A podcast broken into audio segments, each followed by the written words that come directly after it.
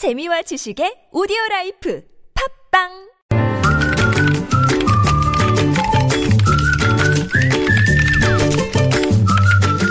뉴스보다 재밌고 뉴스보다 뜨거운 무적의 댓글을 전해주시는 분입니다. 이숙현 시사 칼럼니스트 모셨습니다. 어서 오세요. 네, 안녕하세요. 자, 첫 소식은요. 네, 어제 대통령이 담화에서 이 국회에서 퇴진 시기를 정해달라 이렇게 발언을 하지 않았습니까? 예, 예. 아, 정확한 wording은 이 국정의 혼란과 공백을 최소화하고 안정되게 정권을 이양할 수 있는 방안을 만들어 달라 이런 거였는데요. 아, 다시 말해서 탄핵은 싫으니까 개헌을 하라는 것처럼 지금 해석이 되고 있습니다. 음, 예. 아, 촛불 민심은 대통령의 즉각 퇴진을 원하고 있는데 새누리당 일각에서는 4월 말 퇴진 얘기가 지금 나와서 민심과 동떨어진 얘기다 네네. 예, 지적이 나오고 있죠. 예. 근데 실제 개헌이 더 어려운 게 여야 합의는 물론이고 국민 과반 이상이 참여하는 국민 투표까지 거쳐야 되지 않겠습니까? 예. 아, 이렇게 가다가는 4월 퇴진도 굉장히 어려울 것이다. 이런 비관적인 전망이 나오고 있습니다. 뭐 그래서 이제 꼼수 이야기가 계속 나오는 거 그렇죠. 아니겠습니까? 네. 댓글은 어떻게 들렸어요? 아, 일단 네티즌들은 오는 2월, 당초 2월 이, 아, 2일이죠. 2일 하기로 했으니까 이날 반드시 해야 된다. 이런 댓글들이 상당히 많이 달렸습니다. 간 의견을 이때 해야 된다. 그렇죠. 예, 예. 네. 지금 시기에 개헌 입에 담는 사람들은 다 똑같은 공범이 됩니다. 탄핵이 먼저입니다.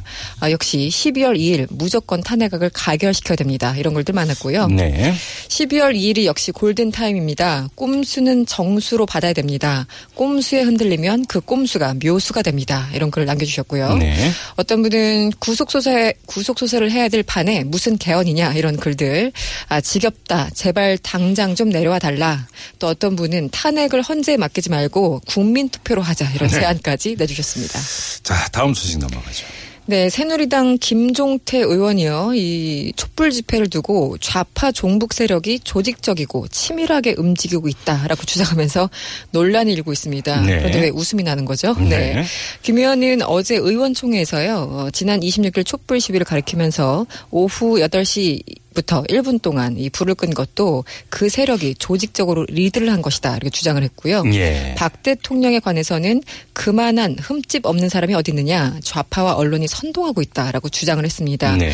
아, 이분 어떤 분인지 궁금하실 것 같은데요. 이 경북 상주에서 재선을 했고요. 전 국군 기무 사령관 출신입니다. 예. 아, 그런데 지금 배우자가 공직선거법 위반 혐의로 징역 1년 그리고 집행유예 2년을 선고받아서 의원직 상실 위기에 처해 있는데요. 네. 아, 현재 대 법원 상고심 재판이 진행 중이라고 합니다. 네. 이 형이 확정이 되면 그렇게 되겠네요. 그렇게 되죠. 예. 네. 댓글 어떻게 달렸어요? 네, 종북 타령. 좀, 어, 좀 그만하십시오. 대단히 지겹습니다. 네. 어떤 분은 언제까지 국민을 바보로 만들 건가요? 더 이상 종북 타령은 안 통합니다. 이런 네. 글들이 참 많았고요. 아, 이 사람들은 북한 없었으면 과연 뭐 먹고 살았을까요? 이런 글. 음. 그리고 국민의 95%가 지금까지 종북 세력이란 그런 뜻인가요? 라고 네. 반문해 주신 분 계셨고요. 그렇다면 종북 세력, 그 세금 받아서 정치하시는 분은 무슨 세력입니까? 음. 이렇게 꼬집어 주신 분. 아, 김진태, 김종태 의원 이름이 참 비슷하군요. 기억하기 좋습니다. 꼭 기억할게요. 라고 담, 남아주셨고요.